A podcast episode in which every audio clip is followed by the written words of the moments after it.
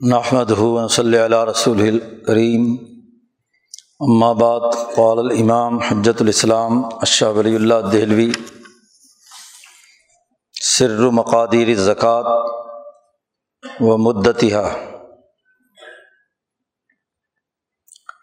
گزشتہ ہفتے ہم نے کتاب الزکوٰۃ شروع ہوا تھا، باب الزکوٰۃ اس کا باب نمبر ایک، مصالح الزکوٰۃ کہ زکوٰۃ کی مسلطیں اور اس کی حکمتیں کیا ہیں؟ سب سے پہلے شاہ صاحب نے ایک علمی قاعدہ بیان کیا تھا کہ زکوٰۃ کی مسلطیں دو ہیں۔ ایک مسلط تو یہ ہے کہ اس کے ذریعے سے تہذیب نفس حاصل کی جاتی ہے۔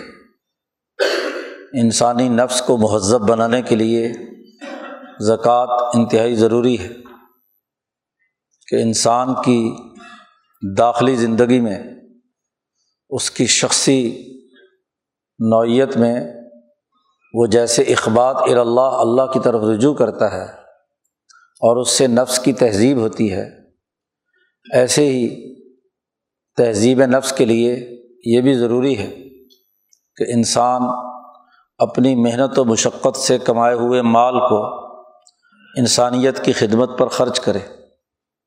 چونکہ انسانی نفس میں فطری طور پر، طبی طور پر اس کی ساخت ایسی ہے کہ اس دنیا میں زندگی بسر کرنے کے لیے مال کی محبت پیدا ہو جاتی ہے۔ تو دلوں میں بخل ہوتا ہے۔ تو اس بخل کی کمینگی کو دور کرنے کے لیے ضروری ہے کہ یہ انسانیت کی فلاح و بہبود کے لیے مال خرچ کرے۔ تو تہذیب نفس کا ایک پہلا فائدہ تو یہ ہے کہ شخصیت کی صحیح خطوط پر تعمیر و تشکیل ہو جاتی ہے۔ اس کا تعلق تو انسان کے داخلی نظام، اس کی روح اور اس کے نفس کے تقاضوں سے متعلق ہے۔ اس پر تفصیل سے شاہ صاحب نے گفتگو کی۔ اور دوسری اہم ترین مسلحت کا تعلق سوسائٹی کی تشکیل سے ہے۔ اس لیے شاہ صاحب نے فرمایا کہ فنظام المدینت یہ توقف مالن کسی مملکت اور ریاست کا نظام مال کے بغیر قائم نہیں ہو سکتا۔ جو کسی مملکت کے نظم و نسق کو چلانے والے لوگ ہیں اور اس کے وہ جو اجتماعی اخراجات ہیں، ان تمام کے لیے پیسوں کی اور وسائل کی ضرورت ہے۔ اس لیے تمام لوگوں پر یہ ذمہ داری عائد کی گئی کہ وہ سوسائٹی کے اجتماعی تقاضوں کو پورا کرنے کے لیے مال جمع کریں۔ زکوٰۃ کا نظام بنایا گیا۔ اور یہاں زکوٰۃ سے مراد جیسا کہ پچھلے گفتگو میں بات آئی تھی، صرف فرض زکوٰۃ ہی نہیں، بلکہ ہر طرح کا وہ تمام مالیاتی نظام جس میں لوگ تعاون کریں، صدقہ و خیرات کی صورت میں ہو نفلی طور پر خرچ کرنا ہو، یا فرض زکوٰۃ ہو، یا مال غنیمت ہو، یا خمس ہو، جیسے بھی۔ یعنی کسی ملکی نظام کے لیے ضروری ہے کہ اس کا ایک وزارت خزانہ کا شعبہ ہو، کہ جہاں ضرورت کے وقت اس کے بھی آگے مصارف بیان کیے تھے کہ ایک تو وہ لوگ جو اس پورے ملکی نظام کو چلا رہے ہیں، انتظامیہ ان کے اخراجات پورے کیے جائیں۔ جو سیاسی نظم و نسق چلانے والے ہیں، ان کی تنخواہیں دی جائیں۔ اور اسی کے ساتھ ساتھ وہ مشترکہ اخراجات، سڑکیں بنانا، پل بنانا یا اور اجتماعی پبلک کے مفاد کی جتنی بھی چیزیں ہیں، ان کے لیے وسائل کی ضرورت ہے۔ تو وہ بھی اسی مالیاتی نظام سے وجود میں آتے ہیں۔ تو یہ دو اہم ترین مسلطیں ہیں۔ اس لیے اللہ پاک نے جہاں عقیم الصلاط کا حکم دیا، فوراً ہی آت الزکوٰۃ کا حکم دیا۔ تو زکوٰۃ اور نماز کے درمیان ایک دوسرے کے ساتھ بڑا گہرا تعلق ہے۔ نماز کی تکمیل دل کا بخل دور ہوئے بغیر نہیں ہو سکتی۔ اور مال کا خرچ کرنا اللہ کی رضا کے لیے اور اللہ کے تعلق سے ہو اخبات اللہ سے ہو، تبھی ایک نتیجہ پیدا ہوتا ہے۔ تو یہ دو بصلتیں شاہ صاحب نے بیان کی تھیں اور آخر میں فرمایا تھا کہ یہ دونوں ایک دوسرے کے ساتھ جڑی ہوئی ہیں۔ ان کو علیحدہ نہیں کیا جا سکتا کہ شخصیت کہ بغل کو دور کرنے کے لیے تو ہم کہیں کہ زکوٰۃ ہے اور جو اجتماعی نظم و نسق ہے اس کی ضروریات کا انکار کر دیں یا اجتماعیت کی بات کریں کہ بس اجتماعی تقاضے پورے ہونے چاہئیں اخراجات پورے ہونے چاہئیں اور جو سوسائٹی میں بسنے والے مسلمان ہیں، ان کے دلوں کا بخل وہ دور نہ ہو۔ زبردستی پیسے تو لے لیے جائیں، لیکن وہ اپنی جو دل کا بخل ہے، سرمایہ پرستی ہے، وہ ان کے دلوں سے نہ نکلے، ایسا بھی نہیں ہے۔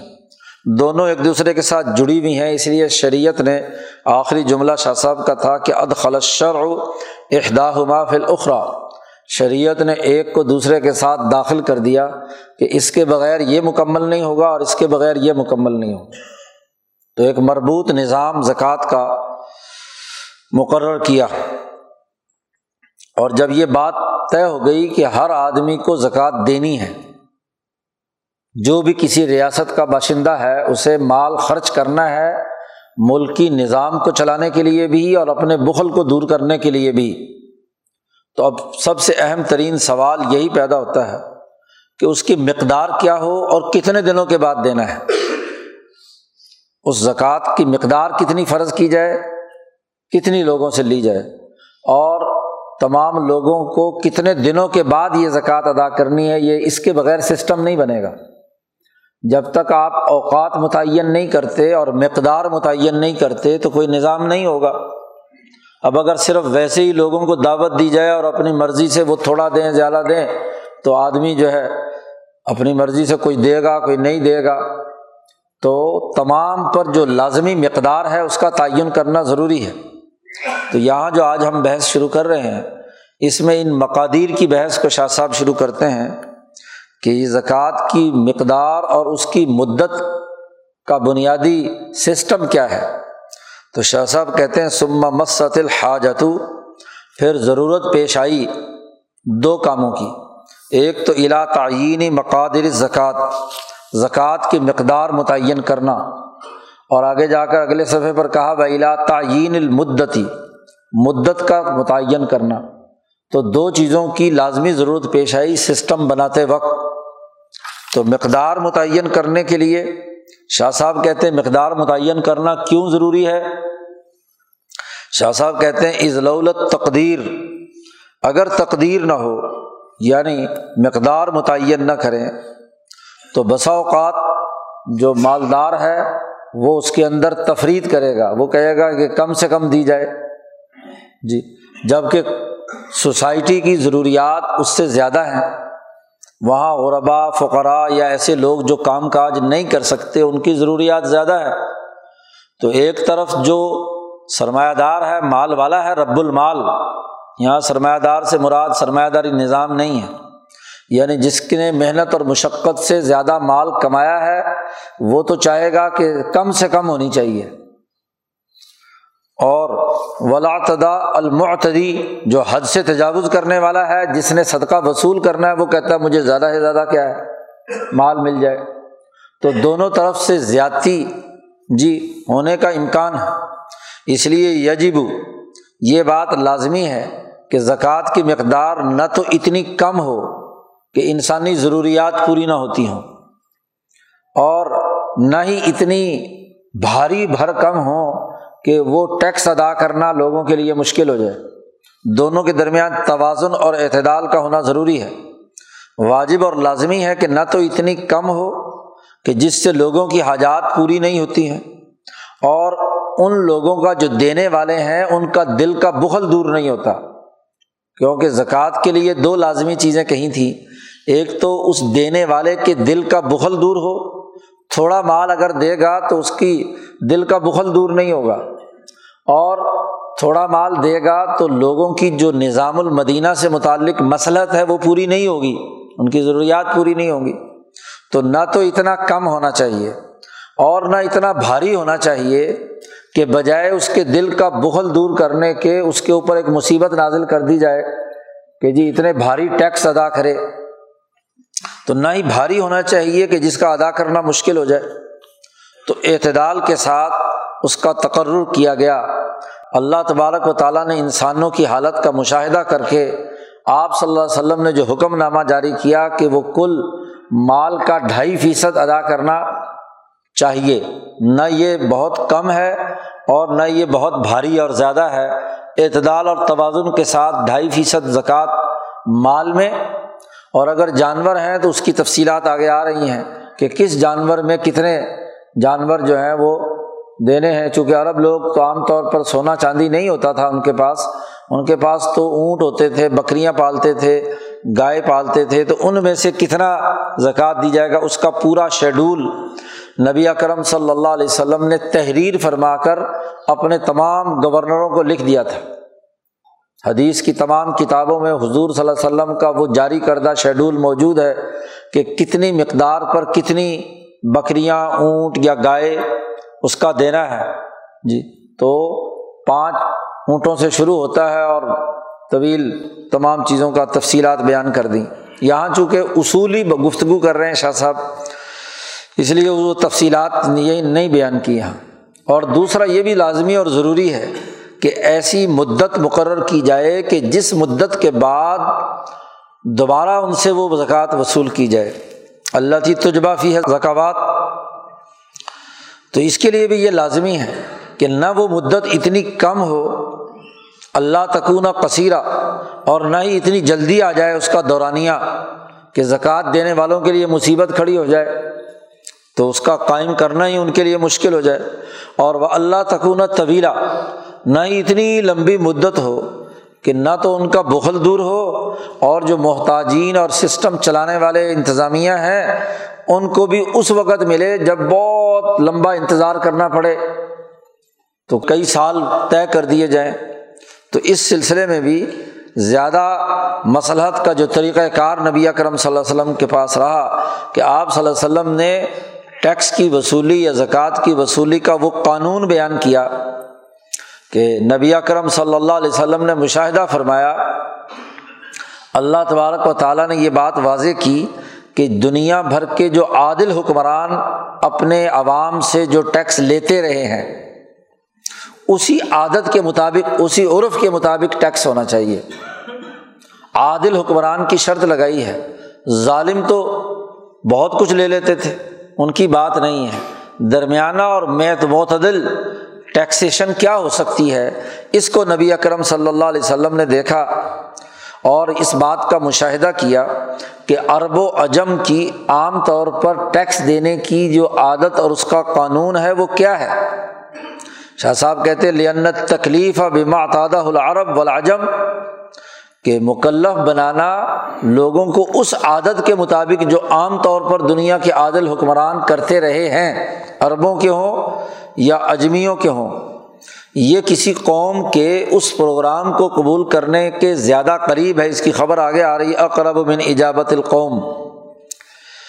اور یہ اتنا ٹیکس ادا کرنا کس ضروری؟ یہ لازمی اور ضروری ہے کہ اس کی وجہ سے ان کے دلوں میں کوئی تنگی پیدا نہیں ہو سکتی۔ اور یہ گویا کہ تسلیم شدہ ہے۔ تمام لوگوں کے پیش نظر والمسلم اللہ ازحبت الفت عنہ القلفہ قانون اور ضابطہ یہ ہے کہ جب کسی پر بھاری ٹیکس لگائیں گے، تکلیف میں مبتلا کریں گے، تو اس سے جو محبت کا تعلق ہے، وہ منقطع ہو جاتا ہے۔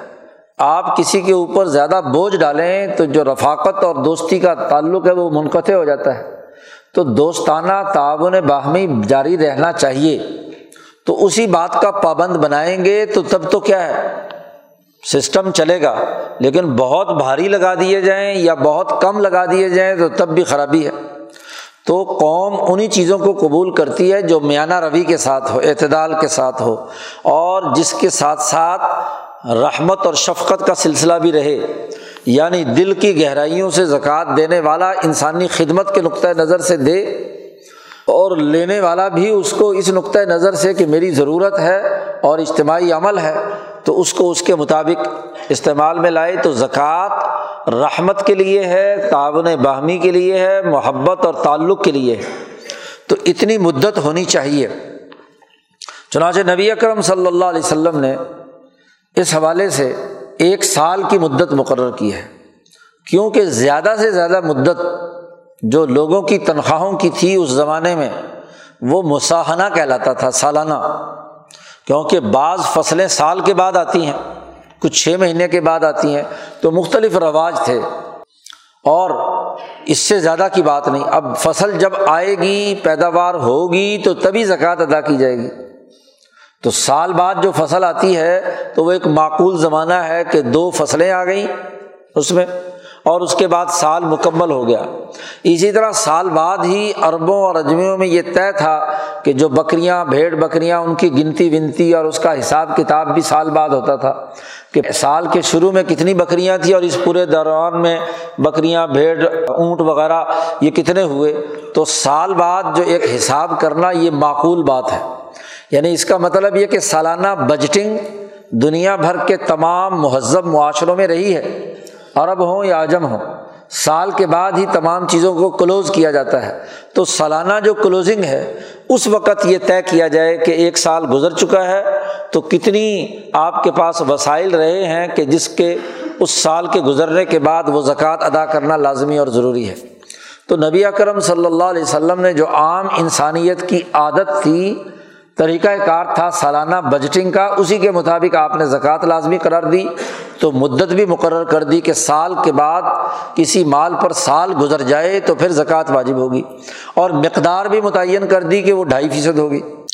اب اگلی بات، شاہ صاحب کہتے ہیں کہ ومما تو خز زکوٰۃ کن کن لوگوں سے زکوٰۃ وصول کی جائے گی؟ تو شاہ صاحب فرماتے ہیں ول ابواب اللہ اعتادہ طوائف الملوک صالحین من اہل الاقالیم صالحہ دنیا کے مہذب ممالک اور اقوام میں جتنے نیک اور عادل حکمران گزرے ہیں، ان کی جماعتوں کی جو عادات و اطوار رہی ہیں کہ کن لوگوں سے ٹیکس وصول کرنا چاہیے، اس کے ابواب کل آگے شاہ صاحب بیان کر رہے ہیں کہ ایسا ٹیکس جو بھاری بھی نہیں ہے اور تمام انسانوں کی عقل نے جسے قبول کیا ہے وہ چار ہے شاہ صاحب نے خلاصہ بیان کر دیا کہ دنیا بھر کی اقوام میں جن چیزوں کو قابل ٹیکس سمجھا جاتا ہے وہ ممکنہ طور پر چار چیزیں ہیں۔ اور باتن الاول سب سے پہلے تو یہ کہ انتو خزاں من حواشل اموال نامیہ زکوٰۃ کی وصولی کے لیے لازمی اور ضروری ہے کہ وہ ایک سال تک وہ مال ہو جس میں بڑھوتری ہوئی ہے۔ مال نامی ہماری فقہ کی کتابوں میں اس کے لیے لفظ استعمال کیا جاتا ہے کہ جس مال میں بڑھوتری ہوئی ہے، اضافہ ہوا ہے، تو وہ مال نامی کہلاتا ہے۔ تو اس مال نامی کی جو حواشی یعنی اس مال سے جتنا کچھ اس پورے سال میں زائد آپ کے پاس آمدن ہوئی ہے۔ فعنا احوج الاموال الزب انہا اس لیے کہ یہ اموال میں زیادہ اس بات کا تقاضا کرتا ہے کہ اس سے لوگ ہاں جی دوسروں کو بھگاتے ہیں، اس پر حفاظت کرتے ہیں۔ گویا کہ جو ہاں جی جو اس کے مالکین ہوتے ہیں، وہ اپنے اس مال کی حفاظت کرتے ہیں کہ یہ بچہ ہے، مثلاً نیا پیدا ہوا، اس کی حفاظت کر کے، محنت، مشقت کر کے اس بچے کو پالا یا گندم کاشت کی تو اس کے اندر اضافہ ہوا، وغیرہ وغیرہ۔ اس لیے کہ نمو لا یتیم اللہ بترددی خارج البلاد یہ نشو و ارتقا تبھی ہوگا ایسا مال جو باہر جنگلوں میں چرایا گیا ہے، شہروں سے باہر۔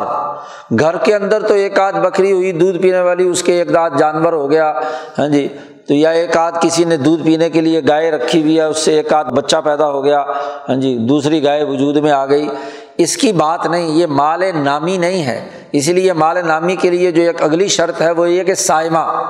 ان جانوروں کو باہر جنگل میں چرایا گیا ہو۔ تو خارج البلاد یعنی شہری حدود سے باہر جن ریوڑوں کو چرایا گیا ہے اور وہاں وہ دنوں میں بڑھتے بڑھتے ریوڑ ہے، بہت بڑا ہو گیا۔ لہنا اخراج زکوٰۃ اخف علیہم اس لیے کہ ایسے لوگوں کے لیے زکوٰۃ کا نکالنا آسان ہے۔ کیونکہ ایک تو جنگل میں جو قدرتی گھاس پھوس ہے، اس کو وہ چرتے ہیں، کوئی اخراجات اس پر پیش نہیں آتے۔ گھر میں جو گائے بہل بنا ہوا ہے یا کوئی ہاں جی کام کاج کے لیے رکھا ہوا ہے، ظاہر ہے کہ اس کے تو خود پٹھے کاشت کرنے پڑیں گے اور اس کو ڈالنے پڑیں گے۔ وہ باہر جا کر قدرتی چارہ نہیں چر کر تیار ہوتا۔ تو اسی لیے سائمہ کہا کہ جو چرائے گئے جانور ہیں باہر چراگاہوں میں تو ان کی زکوٰۃ لما یرون منت تزاید اس لیے کہ وہ دیکھتے ہیں کہ دن بہ دن وہ جانور ہاں جی قدرتی غذائیں اور وہ چارہ وارہ کھاتے ہیں تو بڑھتے چلے جاتے ہیں۔ اور یہ قانون اور ضابطہ ہاں جی اصول فقہ کا ہے، جو نبی کرم صلی اللہ علیہ وسلم نے بھی مختلف انداز میں بیان فرمایا ہے کہ فیقون الغرم بالغنم۔ جو جتنا زیادہ فائدہ حاصل کرے گا، ڈنڈ اور تاوان بھی اسے اتنا ہی زیادہ بھرنا ہوگا۔ یعنی جس کی آمدنی زیادہ ہے، اس پر ٹیکس بھی کیا ہے؟ زیادہ ہے۔ یہ وہ اصول اور ضابطہ ہے جو اس ٹیکس کے نظام کے لیے خود نبی اکرم صلی اللہ علیہ وسلم نے بھی مقرر کیا اور دنیا بھر کا اصول ہے۔ اب یہ جو اموال نامیہ ہیں، جن کو باہر چرا کر تیار کیا گیا ہے، اس کی تین قسمیں ہیں۔ شاہ صاحب کہتے ہیں الماشیت المتناسلہ اسائمہ وہ جانور جو جن کی نسلیں بڑھتی ہیں اور ہوں بھی وہ جو باہر جنگل میں چرائے گئے ہوں۔ گھر میں بدے ہوئے جانور کی بات نہیں ہو رہی، کیونکہ اس پر تو آپ نے خود اخراجات بھی کیے ہیں، تو آپ نے تاوان بھرا ہے تو اس کا دودھ پی رہے ہیں، بس دودھ کے لیے ہوتی ہے وہ یا کوئی چھوٹے موٹے اپنے کام کاج کے لیے ہوتی ہے یا بیل رکھا ہوا ہے تو ہل جوتنے کے لیے ہے، تو پھر پیداوار پر ہوگا، اس ہل پر، اس بیل پر نہیں ہوگا۔ اونٹ ہے ایسے ہی کوئی ریڑے میں لگانے کے لیے، تو ایسے ہی اس کا معاملہ ہے۔ تو وہ جانور جو باہر چرتے رہے ہیں جنگل میں، تو ان، وہ ہے مال نامی۔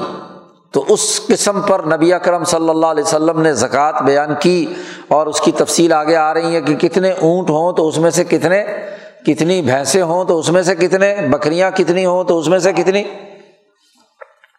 نمبر دو، وہ ضرور کھیتیاں۔ گندم ہے، ظاہر ہے، آپ نے باہر اگائی ہے۔ گھر کے اندر ہی اگر آپ نے کوئی دو چار گندم کے پودے لگائے ہوئے ہیں یا کوئی چھلیاں شلیاں لگائی ہوئی ہیں یا کوئی اور کھانے پینے کی چیز لگائی ہوئی ہے تو اس کا زکوٰۃ سے کوئی تعلق نہیں ہے۔ وہ تو آپ کا، اور جو آپ نے خارج البلاد شہر سے باہر جو زرعی زمین ہے، وہ کاشت کی ہے، وہاں سے فصل اٹھائی ہے، گندم ہے، چنا ہے، وغیرہ وغیرہ وغیرہ۔ تو اس پر نبی کرم صلی اللہ علیہ وسلم نے عشر کا قانون نافذ کیا اور اس پر زکوٰۃ گویا کہ ہوئی۔ ایسے ہی تیسری چیز، مال تجارت ہے۔ کہ تجارت کا مال ہے، آپ کے پاس مال تھا تو وہ بھی خارج البلاد ہوتا ہے۔ وہ تاجر جو یہاں سے لے کر مال باہر جاتا ہے جی دوسری جگہوں پر وہاں سے مال لاتا ہے، تو جو قومی سطح پر مختلف شہروں کے درمیان تجارتی نظام چلانے والا ہے، اور ایسے ہی جو دوسرے ملکوں سے بین الاقوامی کسی تجارت میں کام کر رہا ہے، اور اس کو جو پرافٹ اور منافع ہوا ہے، تو وہ چونکہ سونا چاندی ہے، تو اس کے لیے طے کر دیا کہ ڈھائی فیصد اس میں زکوٰۃ ہوگی۔ تو تین طرح کے اموال نامی ہیں۔ یا تو وہ جانور جنہیں باہر چرایا گیا ہے، یا وہ کھیتی جو کاشت کی گئی ہے یا وہ مال تجارت جو سال بھر میں محنت اور مشقت سے ہاں جی کسی تاجر نے کمایا ہے دیانت داری سے کمایا ہے، تو ان تینوں قسموں پر نبی اکرم صلی اللہ علیہ وسلم نے زکوٰۃ لینے کا، ان تینوں لوگوں سے لینے کا حکم دیا ہے۔ یہ پہلی قسم ہے اموال نامیہ میں سے۔ وہ ثانی۔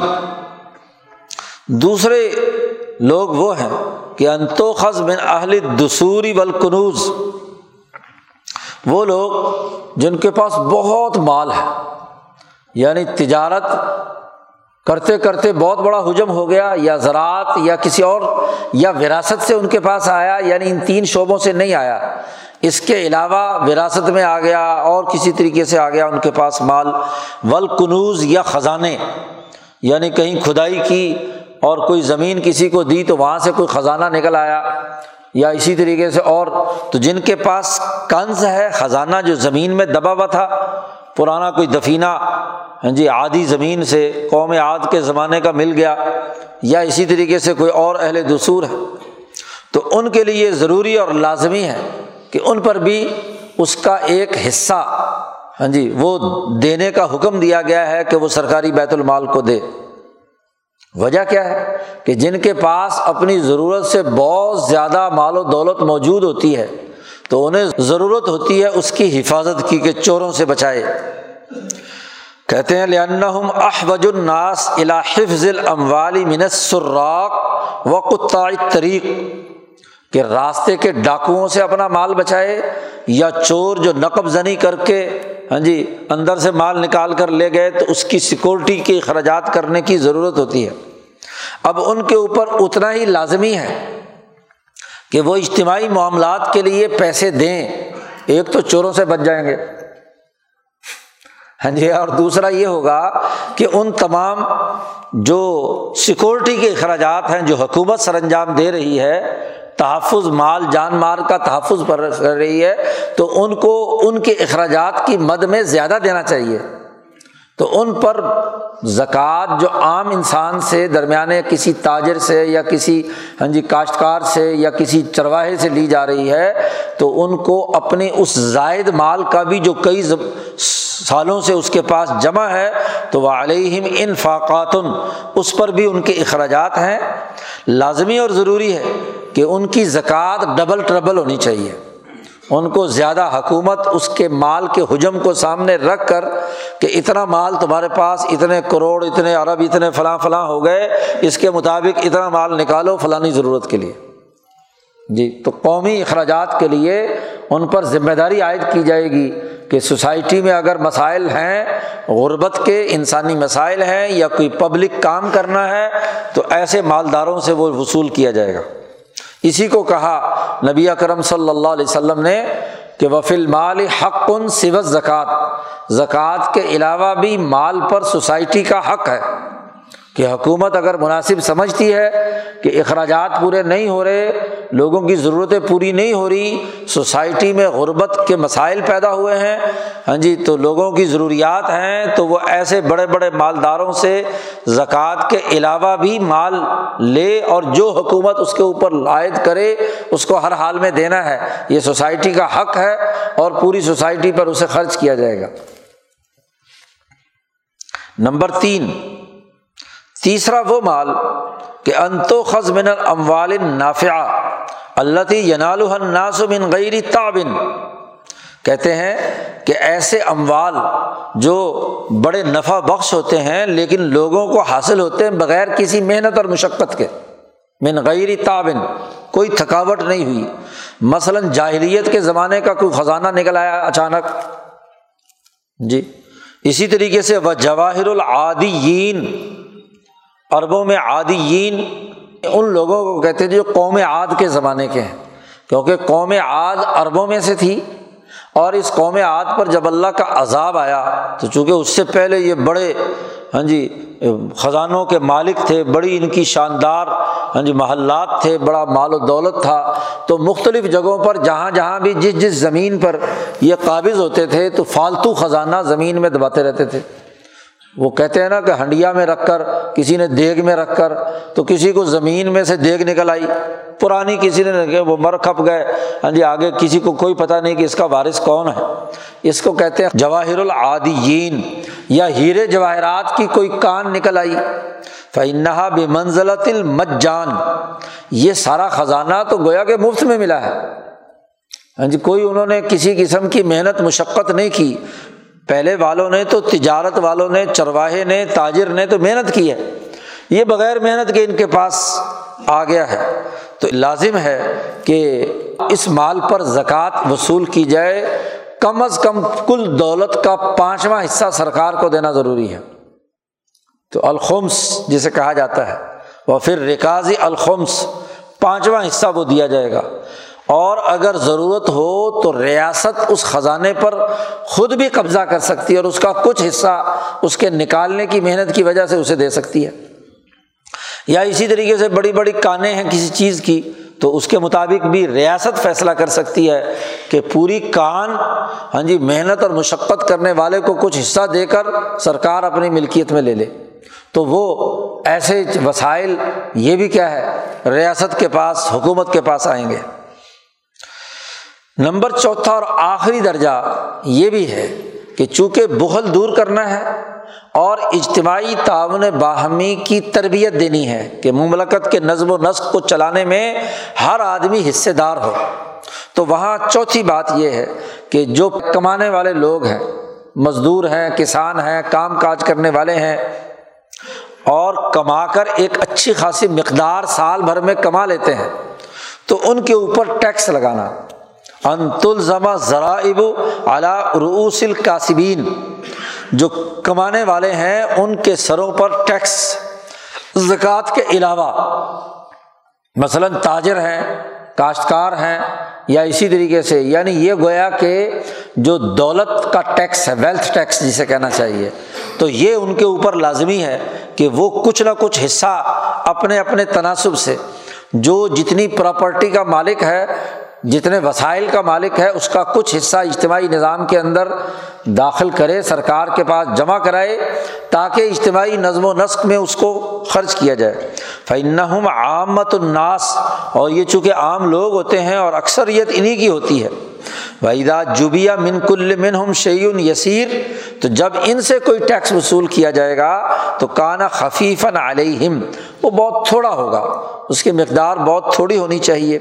عظیم الخطر فی نفس ہی لیکن وہ تھوڑا بھی اس مزدور اور کسان کو زیادہ لگے گا کہ بہرحال اس کی اپنی آمدن یا اس کے وسائل کے اعتبار سے وہ کم ہے۔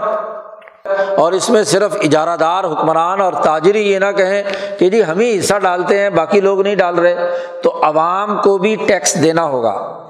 اجتماعیت کے نظم و نسق کے لیے، انتظامی اخراجات کے لیے انہیں بھی اپنا اس کے اندر اجتماعی بیت المال میں حصے دار بننا ہوگا۔ یہ چار چیزیں ہیں ٹیکسیشن کے لیے۔ چار باب ہیں۔ اس کی بنیاد پر اجتماعی طور پر مال اکٹھا کیا جائے گا اور اس مال کا ذمہ دار حکمران ہے کہ وہ ٹھیک ٹھیک اس کو خرچ کرنے کے لیے اس کے مواقع پر خرچ کرے گا۔ ذاتی گلچھرے اڑانا اور طبقاتی اور اپنے گروہوں کو نوازنے کی اجازت نہیں ہوگی۔ عمر فاروق حکمران بنے تو پہلے دن ہی خطبہ ارشاد فرمایا کہ دیکھو لوگوں، سنو۔ تمہارا حق ہے کہ تم مجھ سے پوچھو کہ بیت المال میں خزانے میں کتنا مال آیا، کتنا ٹیکس آیا، کتنی زکوٰۃ آئی، اس کا حساب کتاب پوچھنا تمہاری ذمہ داری ہے۔ اور میری ذمہ داری یہ ہے کہ تم مجھ سے یہ پوچھو کہ یہ جو بیت المال میں رقم آئی ہے، خزانہ آیا ہے، یہ کہاں کہاں میں نے اسے خرچ کیا۔ تو آمد و خرچ کا حساب کتاب لینا عوام کا حق ہے۔ کہ ہم نے جو ٹیکس دیا ہے، زکوٰۃ جمع کرائی ہے، جو ہمارا مال آیا ہے، اس مال کا پورا حساب و کتاب کیا ہے؟ عمر فاروق رضی اللہ تعالیٰ نے اپنے تمام گورنروں کو لکھا ہوا تھا کہ سال کے بعد جب کلوزنگ ہو جائے تو تمام اخراجات اور تمام آمدن کے ووچر بنا کر یہاں مدینہ آئیں۔ وہاں اپنے علاقے میں بھی تمام لوگوں کے سامنے پڑھ کر سنائیں۔ کہ یہ آمدن ہوئی تھی بیت المال میں اور یہ خرچ ہوا ہے اور یہ اس کا بیلنس ہے کہ یہ یہ کچھ بیت المال میں موجود ہے، اس کی پڑتال کر لو۔ اور وہ حساب کتاب لے کر حضرت عمر کے پاس آتے تھے مرکز میں مدینہ میں اور حضرت عمر فاروق خود اپنے ہاتھ سے اس کا آڈٹ کرتے تھے۔ خود چیک کرتے تھے۔ ایک ایک حساب کتاب۔ ابو موسا اشری رضی اللہ تعالیٰ عنہ یمن کے گورنر تھے۔ وہ حساب کتاب بنا کر لائے۔ انہوں نے ایک بڑا اچھا منشی رکھا ہوا تھا۔ پورا حساب کتاب، بڑا صاف شفاف، ایک ایک پائی کا حساب لائے۔ حضرت عمر نے چیک کیا اور بڑی تعریف کی کہ بہت اچھے طریقے سے تم نے مالیاتی نظم و نسق اور یہ سارا نظام بنایا ہے۔ اور پھر حضرت ابو موسا اشری سے کہا کہ جاؤ مسجد نبوی میں، بلال سے کہا کہ اعلان کر دو پورے مدینے میں تو جامعہ۔ جب کوئی اہم اجتماعی مشورہ یا کام ہوتا تھا تو بجائے اذان دینے کے ہاں جی اسی جگہ پر کھڑے ہو کر یہ اعلان کیا جاتا تھا کہ تو جامعہ۔ نماز کے تقاضوں کے مطابق تمام لوگ جمع ہو جائیں۔ اذان کا مطلب تو تھا کہ نماز ہونی ہے۔ اور اسلاط الجامعہ کا مطلب تھا کہ تمام لوگ جی مسجد نبی میں جمع ہو جائے تو ابو مساشری سے کہا، جاؤ وہاں مسجد نبوی میں اور یہ جو حساب کتاب بنا کر لائے ہو، تمام مجمع جمع ہے، اس کے سامنے پورا حساب پڑھ کر سناؤ کہ یہ آمدن ہے، یہ اخراجات ہیں اور یہ بیت المال میں موجود ہے۔ ہاں جی مکمل حساب کتاب یہاں جلیل القدر صحابہ حضور صلی اللہ علیہ وسلم کی گویا کہ بنائی ہوئی پارلیمنٹ ہے، اس پارلیمنٹ میں یہ پورا پیش کرو۔ تو حساب کتاب عوام کے سامنے پیش کرنے کا طریقہ کار عمر فاروق رضی اللہ تعالیٰ نے جاری فرمایا۔ اب رہی یہ بات، آگے شاہ صاحب گفتگو کرتے ہیں، سر حولان الحول۔ اس کی ساری تفصیلات شاہ صاحب نے ہاں جی اجازت الخفا میں لکھی ہیں۔ یہاں شاہ صاحب بیان کرتے ہیں کہ یہ سال کی مدت کیوں مقرر کی گئی؟ تو اس کا راز کیا ہے؟ شاہ صاحب کہتے ہیں لمہ کانا دوران التجارات من البلدان نائیا تجارتیں دور دراز کے شہروں تک پھیلی ہوئی ہوتی ہیں۔ ایک تاجر نے ہاں جی کئی مہینے کا سفر کر کے کسی دوسری جگہ جانا، وہاں مال بیچنا، وہاں سے مال لے کر آنا، تو دور دراز کے اسفار سال بعد کلوز ہو جاتے ہیں۔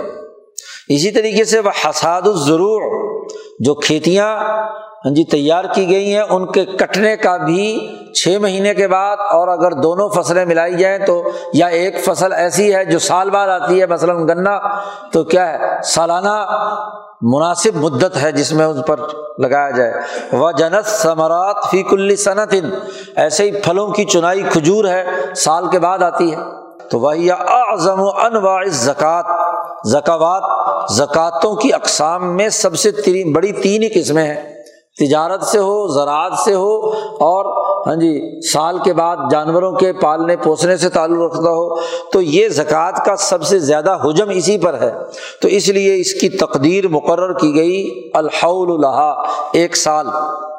اس لیے کہ اس میں چاروں موسم آ جاتے ہیں۔ سال کے بعد جتنی بھی فصول ہیں، چاروں موسم ہاں جی گرمی، سردی، بہار اور ہاں جی دوسرا موسم، چاروں موسم آگے پاچھے فصل خریف فصل ربی وغیرہ وغیرہ سب آ جاتی ہیں۔ واحیہ مذنت النمائی۔ اور یہ ایک مدت، ایک سال کی یہ فصلوں کی نشو و نما میں بہت اہم کردار ادا کرتی ہے۔ واحیہ مدت سول حتن لمسلی حاضی تقدیرات۔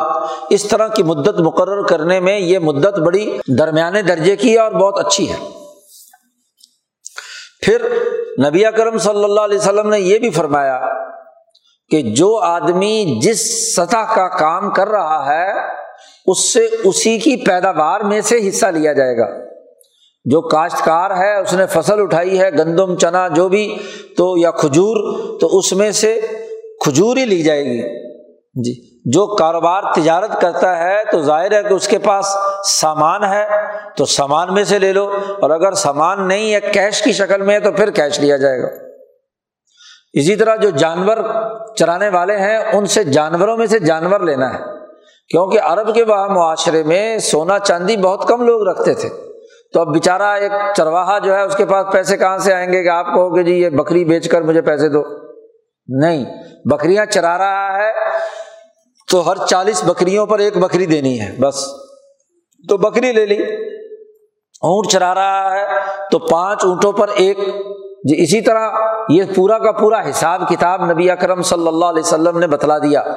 تو شاہ صاحب کہتے ہیں ول اسل ول بل زیادہ آسان اور مسلط کے زیادہ موافق بات یہ ہے کہ زکوٰۃ اسی جنس سے وصول کی جائے جس میں سے کیا ہے، وہ چیز نشو و نما پا کر آگے بڑھی ہے۔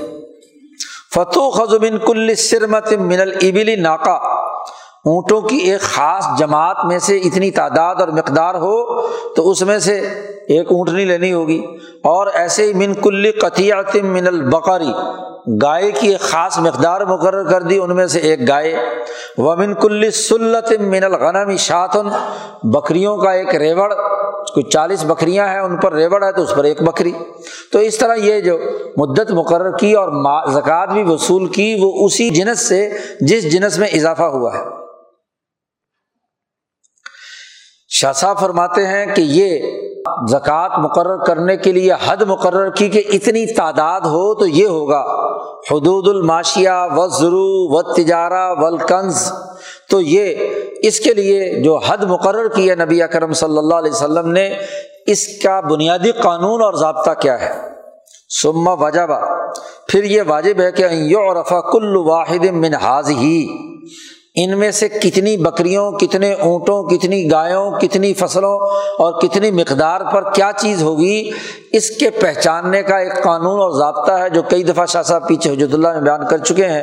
یہ فقہ کا بنیادی قانون اور ضابطہ ہے کہ بال مثالی ولقسمتی ول استقرائی یہ قانون اور ضابطہ ہے کہ کسی چیز کی حقیقت اگر معلوم کرنی ہو تو اس کا طریقہ یہ ہوتا ہے کہ اس کے جتنے ممکنہ آپشن ہیں وہ لکھ لیے جائے استقرا کیا جائے کہ یہ جو شعبہ ہے زندگی کا، یہ جو کام ہے، اس کے کل کتنے مراحل اور کتنے ممکنہ پہلو ہو سکتے ہیں۔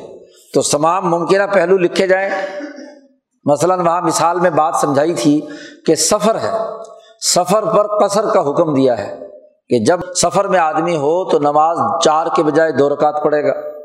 اب سفر تو دو قدم چلنے کو بھی کہتے ہیں۔ سفر تو سیر سپاٹے کرنے کے لیے شہر سے باہر گیا، کوئی فصلوں میں دو چار میل گھوم کر آیا تو یہ بھی سفر ہے۔ تو لفظ سفر کے جتنے ممکنہ آپشن تھے وہ لکھ لیے گئے۔ مثلاً اور پھر دیکھا گیا نبی اکرم صلی اللہ علیہ وسلم کے اعمال کو صحابہ کے اعمال کو کہ آپ صلی اللہ علیہ وسلم نے کتنی مدت پر جا کر آپ نے نماز جو ہے وہ قصر کی ہے، کتنی مدت کی نیت۔ تو ان آپشن جو ہے وہ سامنے رکھ لیے اور اس، اصول کو سامنے رکھا تو دیکھا کہ کیا سیر کو بھی سفر کہیں گے؟ سفر تو نہیں ہو سکتا۔ سفر تو وہ ہے جس سے آدمی گھر سے باہر گزارے، اتنی مدت پر پہنچ جائے کہ اگر پیدل چلنا ہو تو کم از کم تین راتیں ایسی ہوں کہ جس سے آنے جانے میں اسے لگ رہے ہیں۔ تو وہ چونکہ آٹھ گھنٹے صرف کام کرنا ہے اور پیدل چل کر اگر کسی جگہ پر جاتا ہے تو اتنی مدت سفر ہونی چاہیے۔ تو ایک دن میں سولہ میل چل سکتا ہے آدمی۔ ایک بیچارہ قافلہ جب چلتا ہے سفر میں، تو قافلہ جیسے جس رفتار سے چلتا ہے، تو آٹھ گھنٹے، چوبیس گھنٹے میں کام کے لیے اللہ نے مقرر کیے ہیں، فجر سے لے کر زہر تک۔ اسی لیے اللہ تبارک مطالعہ نے زور کے بعد ایسی نمازیں رکھی ہیں کہ تو چل میں آیا۔ کہ ابھی زور ختم ہوئی، ابھی اثر اثر ختم ہوئی، جا کے مغرب مغرب ختم ہوئی عشا بندہ نمازیں ہی پڑھتا رہتا ہے۔ تو کام کے اوقات جو ہے صرف یہ دو رکھے ہیں کہ فجر سے لے کر جیسے ہی فجر ہو اور وہ زہر پڑھتے یہ آٹھ گھنٹے بنتے ہیں۔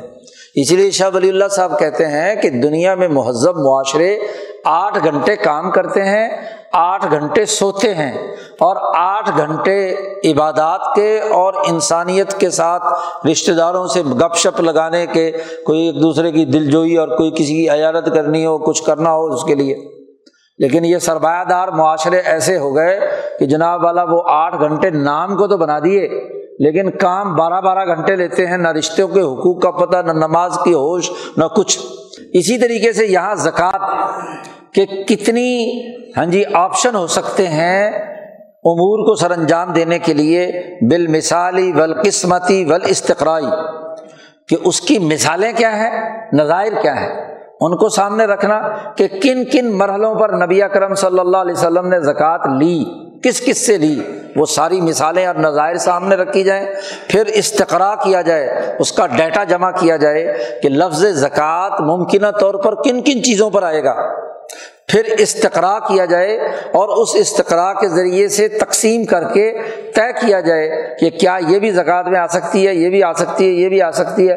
مثلاً ہفتہ وار مثلاً ایک مہینہ، مثلاً چھ مہینے، مثلاً سال، مثلاً دو سال، چار سال، مدت کی بہت ساری لفظ مدت جو ہے، اس کی بہت ساری قسمیں ہو سکتی ہیں۔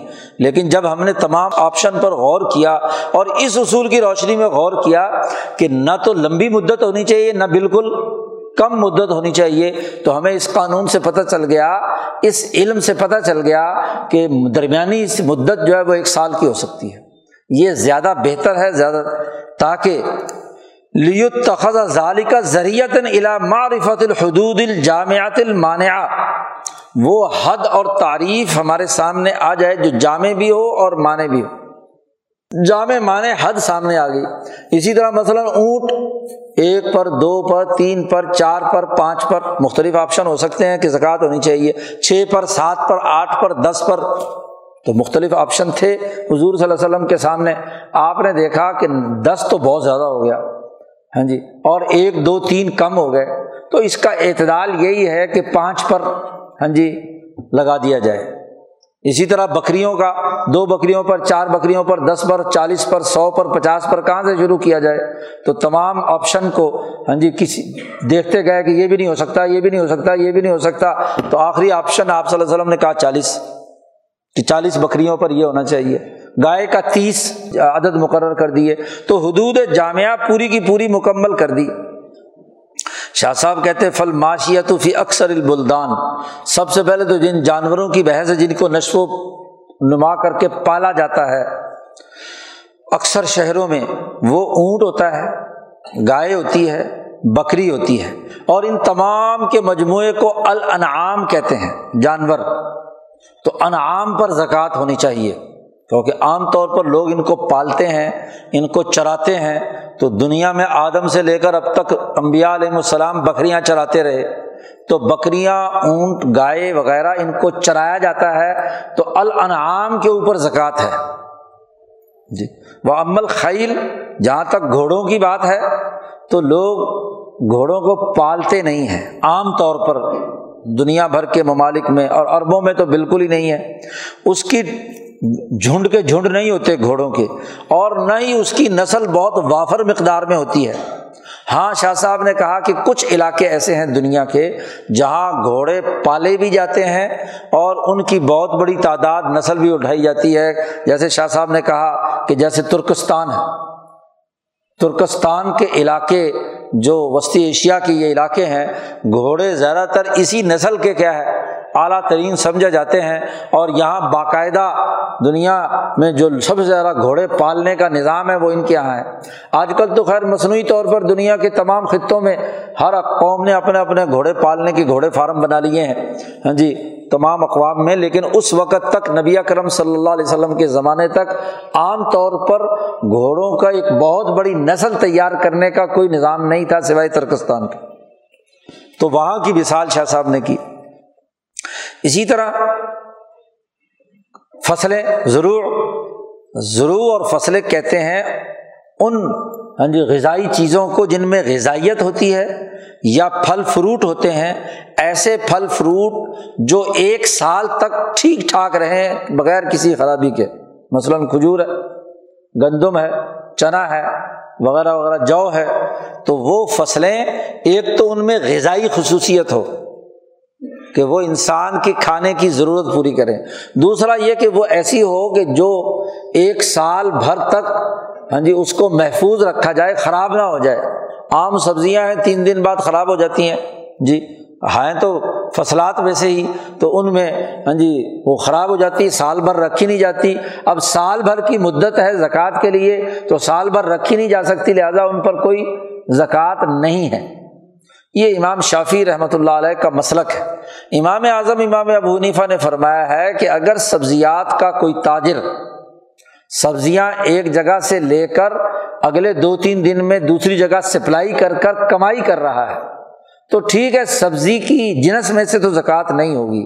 یہ تجارت کر رہا ہے، کاروبار کر رہا ہے، تو اس سے جو پیسے آئیں گے تو وہ تو سال بھر رکھے جا سکتے ہیں نا۔ تو ان کے اوپر زکوٰۃ ہوگی۔ اور وما دون ظالی کا شاہ صاحب کہتے ہیں کہ جو اس سے کم درجے میں ہے، اس کو سبزیاں کہا جاتا ہے خزروات کہا جاتا ہے۔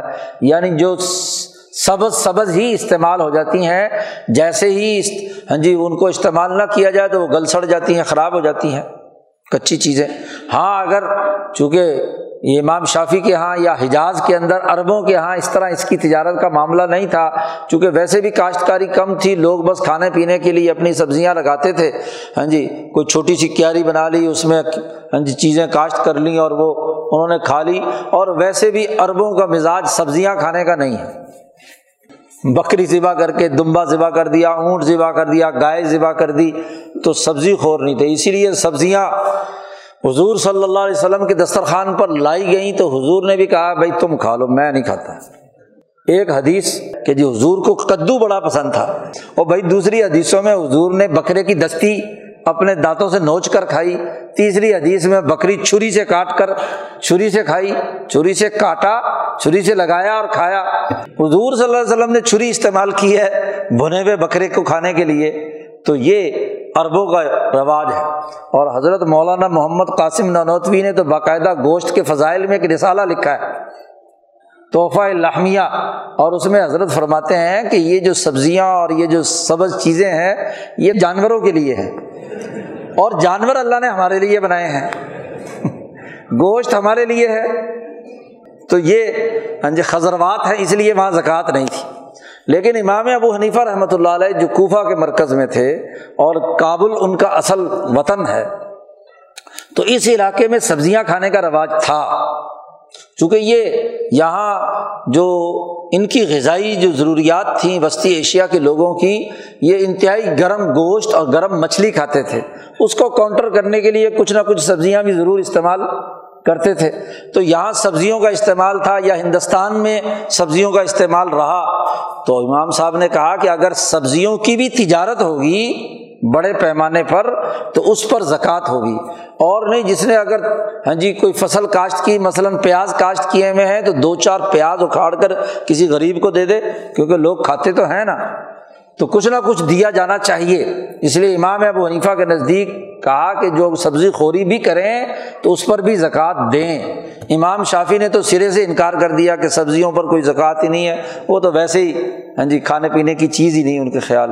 وہ تو شاید تفقوں کے لیے، بس محض ذائقہ بہتر کرنے کے لیے ہے۔ اس لیے نبی اکرم صلی اللہ علیہ وسلم نے فرمایا کہ جو آدمی کچا پیاز اور کچا لہسن کھا کر ہماری مسجد میں آئے تو وہ ہماری مسجد میں نہ آیا کرے۔ و تجارت اور تیسری چیز جو ہے، جس کو، جس پر زکوٰۃ لازمی قرار دی، وہ تجارت ہے۔ اور تجارت اس بات کا نام ہے کہ آدمی ایک مال خریدا ایک جگہ سے اور دوسری جگہ پر بیچا۔ تو درمیان میں جو اس نے منافع کمایا یرید یر بحفی ہی اگر تو اتنی ہی قیمت پر بیچ دیا تو ظاہر ہے کوئی پرافٹ نہیں آیا۔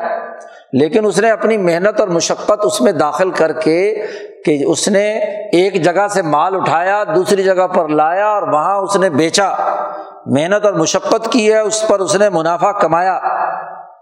تو اس منافع کے اوپر زکوٰۃ اسے دینی ہے۔ یرید و بحفی از مم مالا کا بے ہباتن او میراسن و تفقہ انہ باہ فرب لا یوسما تاجرن۔ جس آدمی کو گفٹ ملا ہے یا وراثت سے اس کی والدین یا اس کی وارثوں سے اسے کوئی چیز ملی ہے، یا اتفاقاً کوئی چیز بیچی اور اس پر اسے کچھ پرافٹ مل گیا۔ گھر کی کوئی چیز تھی، اس کو ضرورت نہیں تھی، وہ سو روپے میں خریدی تھی، آگے ریٹ بڑھ گیا، زیادہ میں بیچ دیا۔ تو منافع تو اس پر ہوا ہے، لیکن اس کو تاجر نہیں کہتے۔ تاجر تو وہ ہوتا ہے جو منافع کے لیے چیزوں کی خرید و فروخت کا کام کرتا ہے۔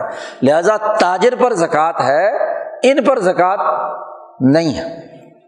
ایسے ہی ولکنز اور خزانہ جسے کہا گیا، وہ عبارت ہے ایک بہت بڑی مقدار سونے اور چاندی کی، جو ایک لمبی مدت تک کسی آدمی کے پاس محفوظ ہو۔ مدت طویلہ، دس، پندرہ، بیس، پچیس سال گزر گئے۔ وراثت سے ملا تھا یا ہبا تھا یا مثلاً کمایا ہی تھا اور وہ خزانہ بنا کر اس نے رکھا ہوا ہے یا دفینہ کہیں سے ملا تھا اسے۔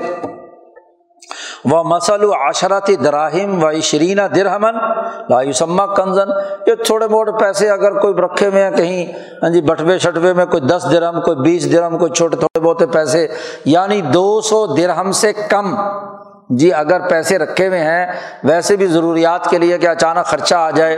ہاں جی تو ساڑھے سات تولے سونے سے کم اگر سونا گھر میں استعمال یا ویسے رکھا ہوا ہے، تو اس کو کنز نہیں کہیں گے۔ اگرچہ وہ کئی سالوں تک پڑا رہے۔ وہ ان باقی یا سنین اسی طرح باقی وہ تمام چیزیں جو انسان کے زیر استعمال ہیں، کپڑے ہیں، مکان ہے، کوئی سواری ہے، وغیرہ وغیرہ، تو سائر الامتعا لا یسمہ کنزن، اس کو بھی خزانہ نہیں کہتے۔ وہ ان کا صورت اگرچہ کتنا ہی کیوں نہ ہو، کیونکہ آپ نے ضرورت کے لیے چیز رکھی ہے، کسی بھی وقت ضرورت پڑ سکتی ہے۔ کچھ رضائی بستر یا کپڑے ایسے رکھے ہوئے ہیں کہ جن کی سال بعد ضرورت پیش آتی ہے سردیوں، وردیوں میں، یا کوئی مہمان کبھی آ گیا تو اس کے انتظام کے لیے آپ نے استعمال کے لیے چیزیں رکھی ہیں۔ تو اب ان تمام کا حساب کتاب کر کے زکوٰۃ، وہ کنز نہیں ہے، خزانہ نہیں ہے۔ اور ولدی یغدو و یروح ولا یقون مستقرن اور وہ جو آپ نے ہاں جی روٹی صبح کھائی، شام کھائی ہاں جی صبح آیا، شام کو چلا گیا یا رات کو آپ نے کمائی کی اگلے دن ہاں جی ساری جو آپ کی کمائی تھی وہ خرچ ہو گئی، تو یہ مستقل نہیں ہے۔ جب مستقل نہیں تو خزانہ نہیں ہے۔ جب خزانہ نہیں ہے تو اس پر کوئی زکوٰۃ نہیں ہے۔ وہ تو آئی اور آپ نے ضرورت پوری کی، معاملہ ختم ہو گیا۔ شاہ صاحب فرماتے ہیں، یہ وہ بنیادی مقدمات ہیں۔ وہاد المقدمات تجری مجر الاصول المسلمہ فی باب زکوٰۃ یہ وہ اصول مسلمہ ہیں، بنیادی مقدمے ہیں، جو زکوٰۃ کے باب میں مسلمہ اصولوں کو جاری کرتے ہیں۔ کہ سال بعد زکوٰۃ ہوگی، اتنی مقدار ہوگی، یہ یہ شعبے ہوں گے، یہ یہ ابواب ہوں گے۔ سم اراد النبی صلی اللہ علیہ وسلم یزبت المبہمہ منہا بحدود معروفت عند العرب۔ پھر نبی اکرم صلی اللہ علیہ وسلم نے ان مقدمات اور ان اصولوں کی روشنی میں آپ صلی اللہ علیہ وسلم نے ہر زکوٰۃ کے باب سے ہر وہ چیز جو مبہم تھی، اس کو منظمت کر کے بیان کر دیا۔ اس کی حدود مقرر کر دیں کہ اس حد سے یہاں تک اور یہ مثلاً وقت مقرر کر دیا، مدت مقرر کر گی، اور اس سے متعلق، زکوٰۃ سے متعلق جتنے مسائل نبی اکرم صلی اللہ علیہ وسلم سے پوچھے گئے، ان کو بیان کر دیا۔ پھر زکوٰۃ کے فضائل اور زکوٰۃ نہ دینے کی جو عذاب کی شکلیں ہیں، وہ وہ نبی اکرم صلی اللہ علیہ وسلم نے تفصیل سے بیان کی کہ مال خرچ کرنے کی کیا فضیلت ہے، کیا انعام ہے، دنیا میں کیا ہے اور آخرت میں کیا ہے۔ ان تمام حدود کو مقرر کر کے ایک مکمل سسٹم بنا دیا اور وہ حدود مقرر کی جو ہر ہر باب میں عربوں کے یہاں پہلے سے ہی قابل استعمال تھیں۔ ان کے یہاں استعمال کی جاتی تھیں یعنی اچھا سمجھا جاتا تھا مال کے خرچ کرنے کو اور بغل کو برا سمجھا جاتا تھا۔ کیونکہ ابراہیم علیہ السلام کے دین کی یہ بنیادی تعلیمات تھیں، تو وہاں سے یہاں تک ہوتے ہوتے ہاں جی اس کے مطابق جو ہے، نبی اکرم صلی اللہ علیہ وسلم کے زمانے میں جو اس میں تغیر و تبدل ہوا تھا، آپ نے وہ تغیر و تبدل ختم کر کے، تحریف ختم کر کے، اس کو اصل اصول اور ضابطے پر مرتب اور مدون کر دیا۔ یہ نبی اکرم صلی اللہ علیہ وسلم نے اس کا پورا نظام بنایا۔ تو یہ پہلا باب یہاں مکمل ہو گیا ہے۔ اگلا باب باب فضل الانفاق و کراہیت الامساک۔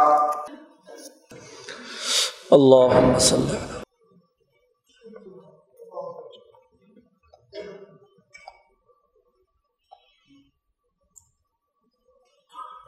اجمعین برحمت